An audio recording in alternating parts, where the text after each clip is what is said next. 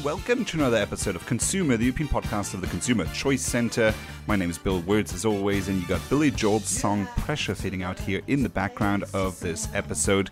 Episode 118 on June 8, 2023. My guest this week is Kirk Leech. He's the executive director of the European Animal Research Association, which argues that animal research is necessary to advance medical research in Europe. You can hear the entire exchange at the end of this episode. Also, if you want to support this podcast, as always, you can do so by going on consumerchoicecenter.org slash donate, where we accept all types of donations, uh, euros, dollars, uh, cryptocurrency, if you so choose. Also, in this episode, I'm talking to health economist and managing director of the Consumer Choice Center, Fred Roeder, about incidence numbers of lung cancer in Europe and why there are discrepancies between EU member states. But first, let's start off with this story. Tour operators fret over package travel prepayment limit. That's the headline uh, by Politico Europe. Travel operators might soon be required uh, to actually not ask consumers to pay upfront for their package deals. Uh, this is if you're going on holidays and you're booking the flight together with um, a package deal on maybe a trip to the hotel or an excursion, all of these things, uh, prepaying uh, would actually be a bad thing, say some organizations.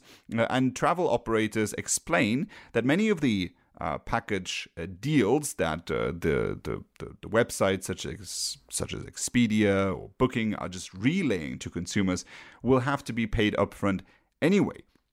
So, if the consumers are not required by the platforms to pay upfront, uh, then the platforms themselves will be asked to foot the bill, putting them under significant uh, financial strains.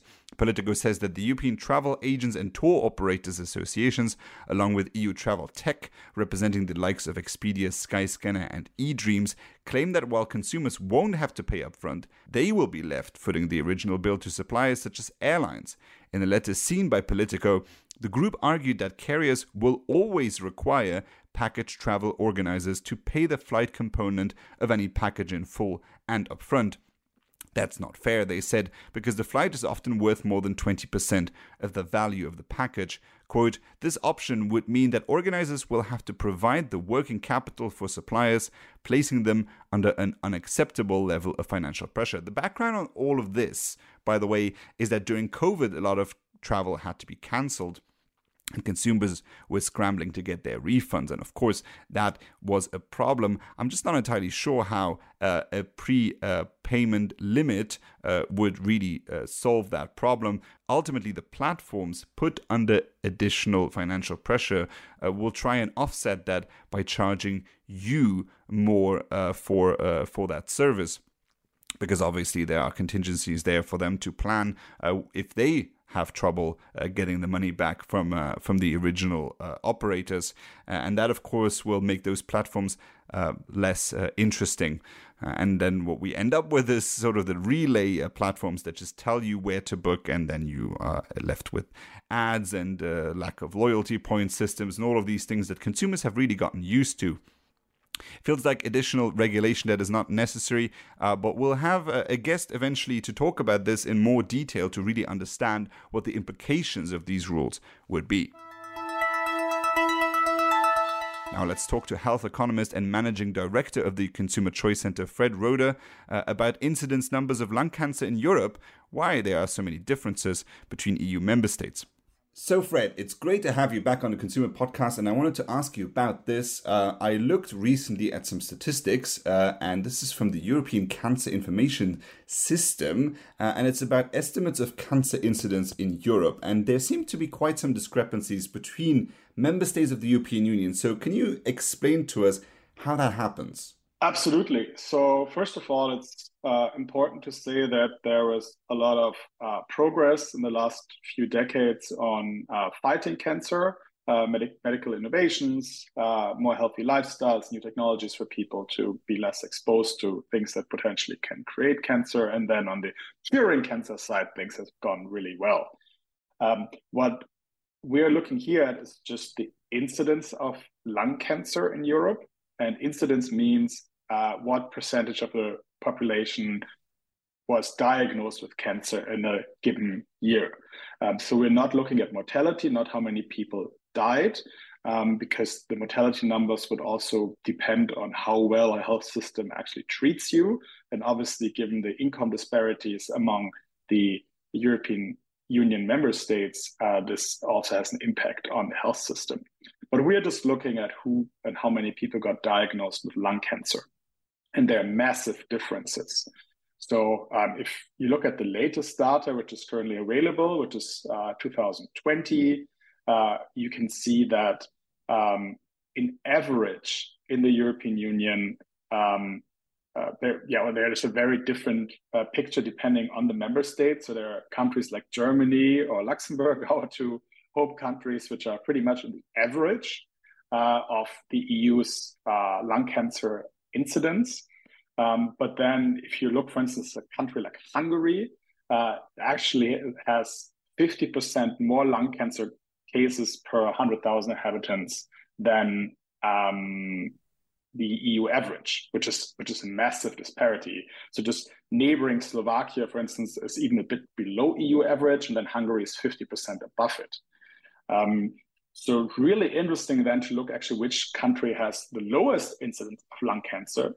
It is Sweden, 35% lower uh, or below EU's average for uh, lung cancer incidence. That is really interesting.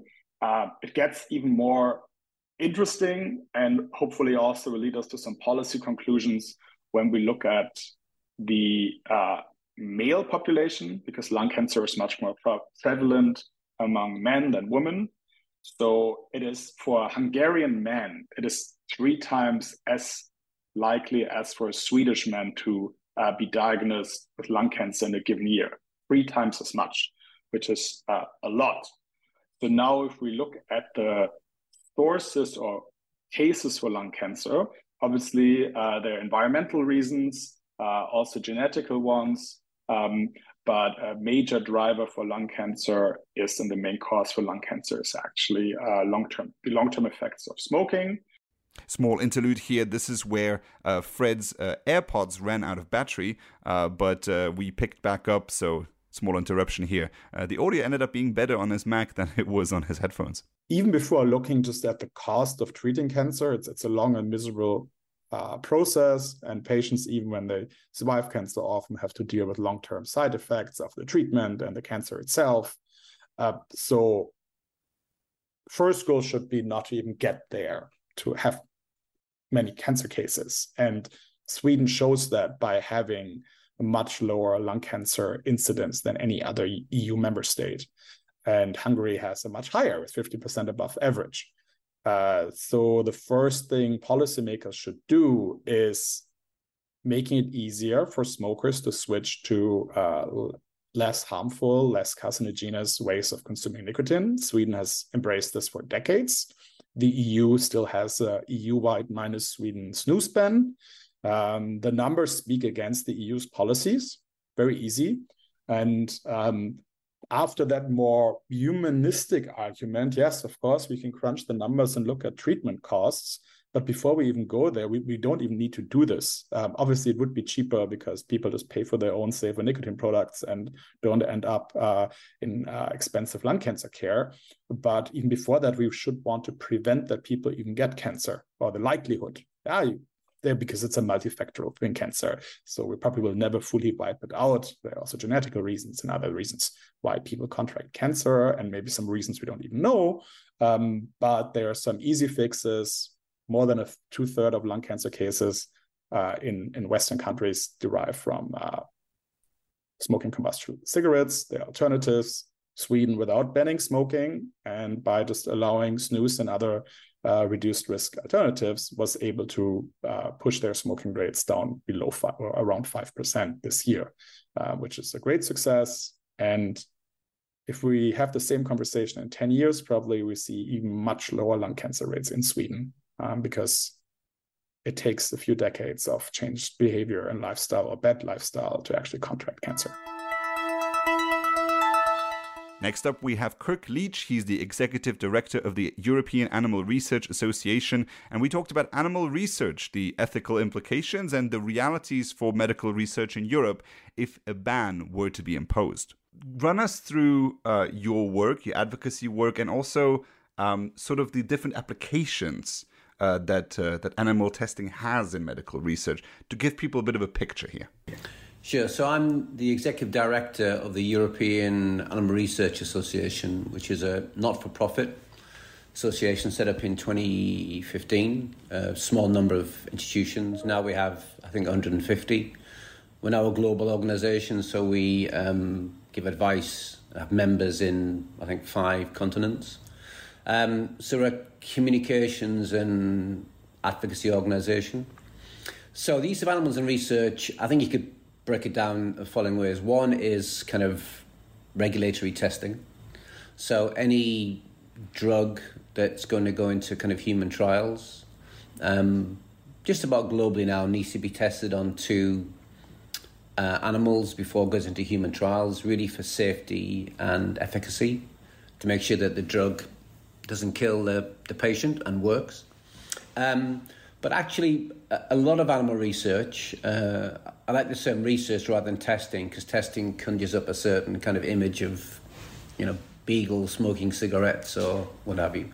Um, actually takes place in publicly funded research institutions, and that's what you might call basic or fundamental research, which is trying to understand, expand human knowledge, isn't necessarily going to lead to a, a breakthrough in, in cancer drugs. I mean, somewhere down the line it may do, but it's often just expanding human knowledge. Um, yeah, that's why animals are used in, in biomedical research. Where mammals, animals used in research are mammals, so there's a, a logic to it.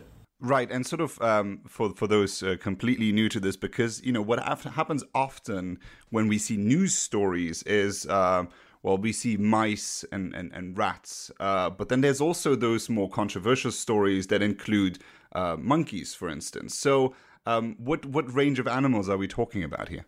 So, if you look at Europe, um, I mean, I, I, mean, from a regulatory point of view, um, countries have to account for their animals used in research. And for historical reasons, in the US, they don't count mice and rats in their kind of statistics. But the EU sets itself as having, I guess, the highest animal welfare regulations in the world. That's how it presents itself. And so all animals that are used in procedures are counted. So in the EU, um, about 98% of all animals used in research are either um, rats, mice, or zebrafish. I mean, most people don't know what a zebrafish is. It's not a black and white striped fish. Um, it's it's a a really beautiful model for research. It's transparent for about the first six weeks or months of its life. So you can see, you know, its its heart, its lungs, uh, its physiological system. So they're a really beautiful model for research.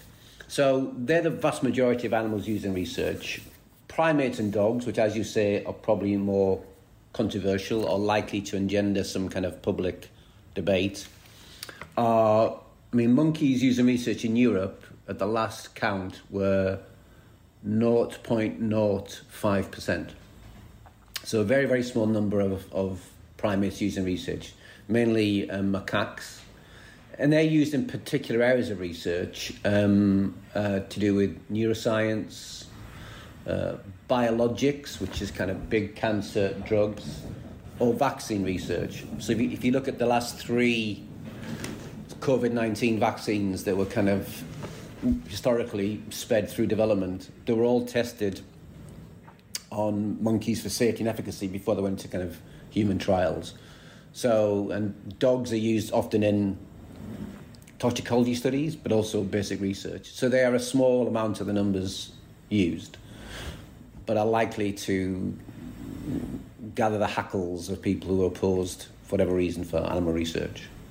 And it, you know, and it's irony. You know, if you go home tonight and you find a mouse or a rat in your kitchen, most people will, would either shoo it away or kill it. Um, whereas if you use a mouse in research in a laboratory, you can't just kill it. You have to you have to just be part of the project license. You have to explain why the animals are being used. You have to count for their death. You have to write it all down. So it's it's not as kind of frivolous as say being in a in a um, a mouse found in your kitchen or something. You know. And I, and I think there might be the, the, the lack of education, maybe that people have a you know a view on maybe sometimes stemming from uh, movies, uh, horror movies, and so on, where they see the evil doctor doing uh, uh doing uh, experiments on animals. I think a lot of misconceptions might be coming from that. And you mentioned something else, which is that Europe, the European Union, prides itself at, at having the highest animal welfare standards. Um, has that culminated in in regulatory threats now as well uh, for animal research? So since 2012, there's been a kind of pan European legislation that governs animal research. I mean, the idea was to create a level playing field so that if investment or companies wanted to invest in Europe, they wouldn't particularly have to change their projects if they move from France to Germany to Italy, kind of thing. So there's been like a level playing field. Um, but ever since then, unsurprisingly, those people who have a, a moral or philosophical, ethical opposition to animal research have attempted to restrict through legislation the, the, the use of animals in research.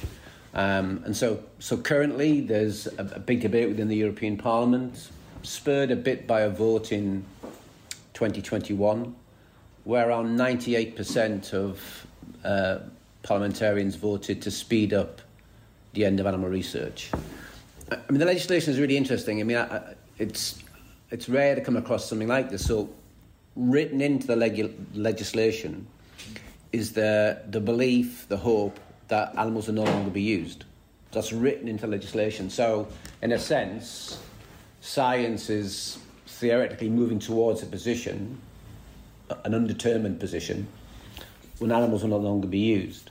Um, and, and, as that's there, it acts somewhat as a kind of uh, a, a, seduction or a kind of come on to those who are opposed to animal research. So if you can essentially prove that the science is there now, you know, if you can prove there are safe and efficient alternatives to animal models, why are we waiting to some undetermined point in the future? So there's a constant attempt by um, opponents in the parliament and outside the parliament to speed up the end of animal research. And I, I think one of the problems has been is that, you know, historically there've been, you know, groups who are militantly opposed to animal research, you know, in the US and in Europe. Less in Europe than in the US, but you were you did have some kind of nasty campaigns which the Americans would call it terrorism, we'd call it extremism, you know, would verge on kind of nasty activism. And that created a slightly kind of chilling effect is that researchers and research institutions were quite reluctant to be open about these animals in research in case they um, attracted the attention of these people. So it meant for a long period of time, this is why ERA was set up, my, my organization was set up, is that for far too long there'd been often a, a one sided negative narrative in society about these films and research. And you mentioned movies and films, that played its part in it was that because the research community was reluctant to provide factual information, you know, uh, even emotional information about the benefits of animal research, quite often regulators and the media and the public often only heard the negative sides of it. You know, the animal research is torture, and the benefits of animal research don't come to humans. And so the European Parliament is a good example where it's often populated by people who you know, probably have only ever heard one side of the argument, which is that, you know, why use a rat to or a mouse to test drugs on humans? There's a narrative which says, you know, humans aren't 70 kilo rats or something. You know, so why why are we using a rat or a mouse kind of thing? And so part of ERA's job is to encourage private and public research to be more open and transparent about why animals are used, give examples of the benefits, and I, I you know I can I can list them, give give a, examples of where animal animal models are no longer used because science has developed a way to provide an alternative, but also to be honest and frank that we can't promise to phase out animal research in the next 5, 10, 15 years because the science isn't there and it'll be disastrous for patient health to, to do so. And so, uh, is it possible to quantify what the effects would be if animal research was was genuinely phased out? Um, what, can, can we can we can we say what it would slow down or what what what we possibly couldn't do in the future? Well, I mean, I mean, just this this past week, there've been two quite interesting studies being produced about drugs which can help um, deal with some of the kind of terrible diseases. And I often hesitate to do this because I'm not suggesting that these are kind of wonder drugs and that these problems are going to, you know, uh, disappear overnight. And the public is often rightly slightly jaundiced about, you know, this is the drug that's going to cure cancer or this is the therapy that's going to get rid of Alzheimer's. But, you know, if you take Alzheimer's, an example, um, there's a drug that was, that was released last week called lecanemab. Um, and it's basically not going to cure Alzheimer's, but it slows down uh, Alzheimer's to a, a great extent. You know, in the US, there are kind of 6 million people suffering from Alzheimer's in the US, and the prediction is going to be 13 million uh, in a few years. And dementia is a terrible disease, you know, it affects memory, language, behavior, um, problem solving. And this drug slows the process of the development of Alzheimer's by 27%.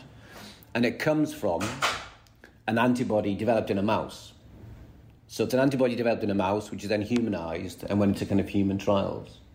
And, you know, at the moment, you know, legally, you can't use an animal if there is a non-animal alternative. So if you, if no matter who you are, if you say, look, we're going to use an animal in research, um, this is the purpose. The first question is asked is, well, is there a computer model or is there an alternative in existence? Um, and for this one, you couldn't get the, the go ahead to do it. So if animal research was, was um, forbidden or restricted, then that would be an example of something which couldn't, you know, couldn't happen. Currently in Europe, this is a good example of what may happen. So currently in Europe, we're, we're suffering a significant problem about the use of primates in research. So, as I said before, small amount of primates are used in the bigger scheme of things. But there's a global shortage due to China's uh, export ban. So, as in many areas of the world, China is the world's leading this, and it's the world leading breeder of primates. And at the start of the COVID 19 pandemic, it decided to uh, ban all exports of primates. Um, you could say initially that was fair enough because who knew much about COVID? Uh, so they they banned the export of all um, animals out of wet markets and live animals out of China, which impacted on the US, who imports around thirty thousand primates from the from China, uh, but also in Europe. So now um, there's a global shortage of primates for research. Using for, for own purposes. So what does that mean? So it means that if you are trying to use a primate in a study, say in Europe, and as I said, they're particularly useful for neuroscience, biologics, vaccine, vaccine research. In the past, you, you'd need to book, book in with a company to do this research 12 months in advance. Now it's like three and a half years.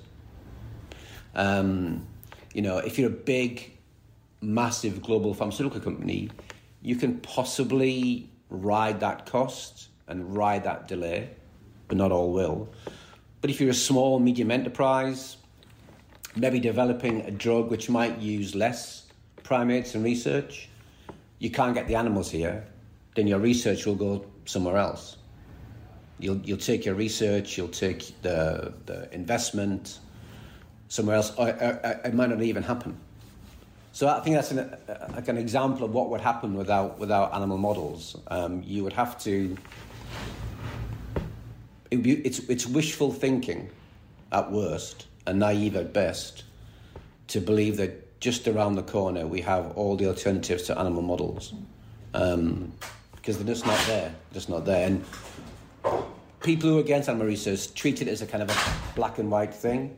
You know, they'll, they'll show, well, look, here we developed an alternative to an animal model. Um, why aren't we doing it everywhere? and it paints research researchers as a kind of conservative and lazy and you know, have vested interest in using animals. So I think the, the regulatory pressure is is really significant and as you say, it is it is fueled by a, a, a, certain activism that you know a lot of us have seen because it definitely makes for news footage uh, when people protest in in, in front of uh, medical research facilities. And this is the last thing. This is about as much time as we have. So I have this one last question to you: Is have you personally had uh, conversations with people at these protests? And uh, if you have, or if you've tried to engage with people who are very staunchly against uh, animal research, what is your pitch? What do you tell them? Well, it's it's interesting. So in the kind of the whole arc of opposition animal research, you'll have groups who are against animal research, but who would say, well, look, as it's taking place, and there are no alternatives. We want the greatest animal welfare protection. You want bigger cages and, and regulations which put the animal first. But at the end of the arc, you'll find groups who have such a, a kind of misanthropic view of the world. They see humans as the problem. So I've actually debated some of these people who essentially say, well, why don't we test these drugs on prisoners or paedophiles or old age pensioners. You know, they they you know they see they see humans as, as the as the kind of problem. So in that whole arc of, of something, it's you know the, the one side you can talk to and have, and have a, a rational conversation with. It's like, it's like I'm not a, I'm not a believer in God, but it's like believing with people who believe in God and you're trying to convince them it's impossible. They have a they have a different moral universe or a different worldview kind of thing and even when you provide them information, which is, you know, any drug that anybody in the US or Europe takes has been tested on two animals before it goes into human trials. Um, the COVID 19 vaccines, which we've all thankfully helped, you know, um, get the world back on its right axis, you know, um, they were all tested on primates and hamsters and mice before they went to human trials. So you have to make a decision. What's what's more important, your your grandmother or a mouse? Well, that would that would make for a counter protest sign uh, for sure. In in any case, uh, this is as as much time as we have for today. Kirk Leech, thank you so much for joining the ConsEUmer Podcast. Uh, and one more thing, where can people find out more uh, about your work? Yes, so uh, ERA website, which is era.eu. Uh, and uh, I'm on. Era has I think 18 Twitter accounts across Europe, different languages. So we're all over kind of socials. So um, yeah, please contact us if you want more information about us. Do go and check that out. Thank you so much. Thank you. And that concludes this week's episode of ConsEUmer. Thank you so much for listening. You can follow Kirk Leech on Twitter at Kirk underscore E A R A. So that's Eara. That's the European Animal Research Association. And of course, follow the Consumer Choice Center as well at Consumer Choice C. As always, I'm your host, Bill Wirtz, and I'll see you on Thursday. You